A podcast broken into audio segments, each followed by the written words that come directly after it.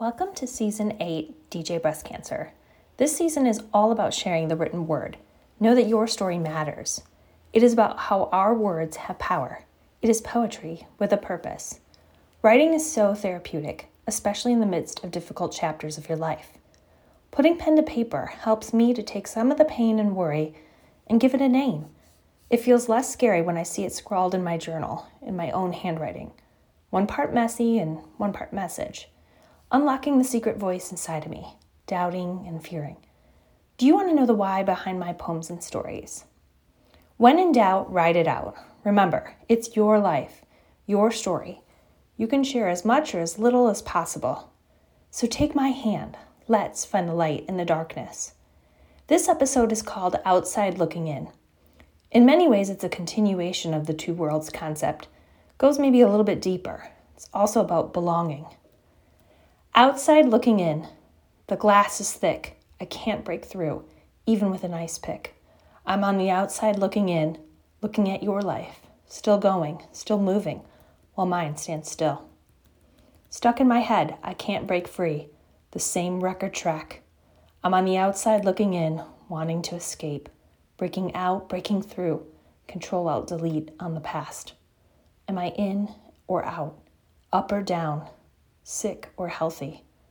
Am I okay?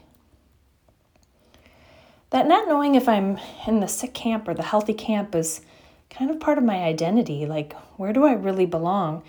In some ways, I, I relate to both camps. Um, so, again, kind of that whole two worlds thing.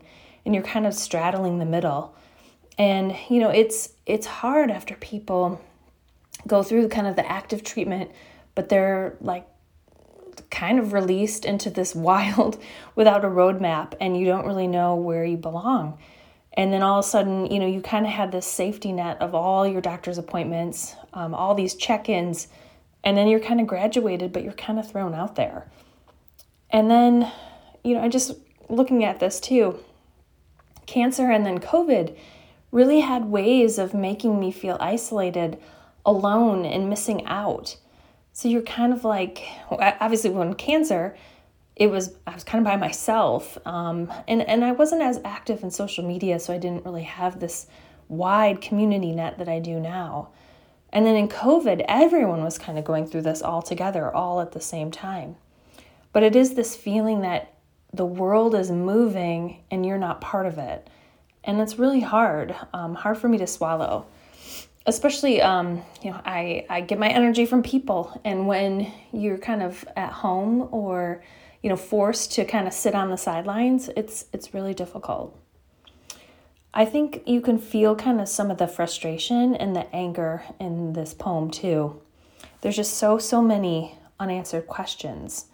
It's just this real gray in the middle that you just don't know what what's next.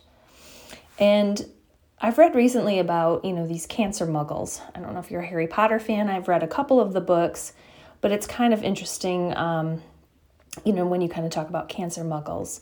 So there's cancer muggles are, in at least in Harry Potter terms, people who aren't part of the wizarding world or kind of who don't get it.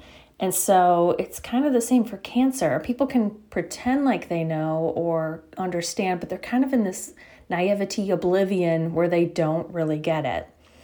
And so I think that that's part of it too is like this bubble that they're living in and I can't pop it or I can't be part of their bubble. Like I can never not know again.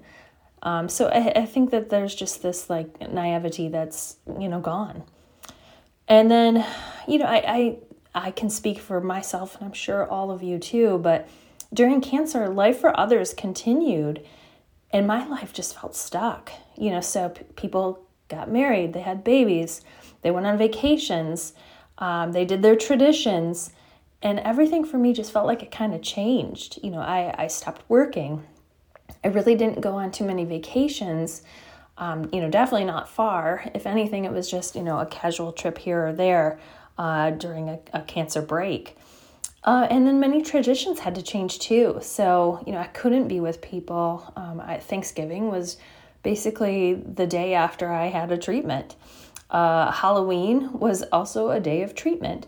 And so, you know, many of these things that you normally looked forward to and participated in all of a sudden kind of changed and took on different meaning. It doesn't mean, you know, I didn't adapt or didn't find new love and new hope in this whole new world, but it, it's also hard to kind of wrangle with this feeling that it had all changed. And then I just really want to call out, you know, how, how important support in the breast cancer world is. And, you know, you don't have to feel like you're the only one behind the glass. You know, there's other people there with you. And I think that that's so important um, to know. And, you know, I, I did get involved um, with a with a support group during my cancer um, time, which was more local people.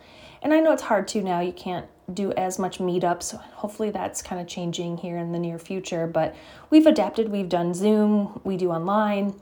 But just the fact that surrounding yourself with people who truly do get it um, is so important.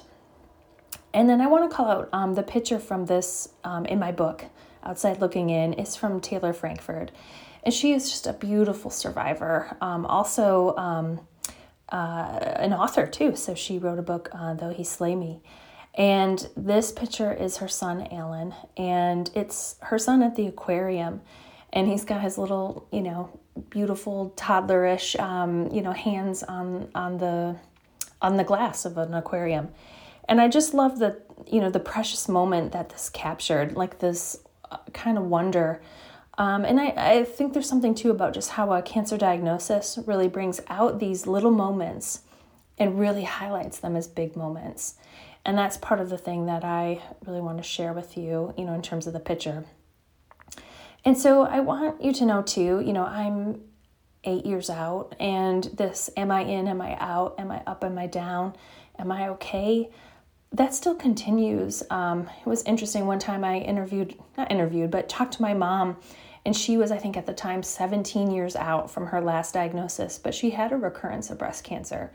And it was interesting to me that she still worried about it, um, a recurrence. Maybe not every day, but it was always in the back of her mind.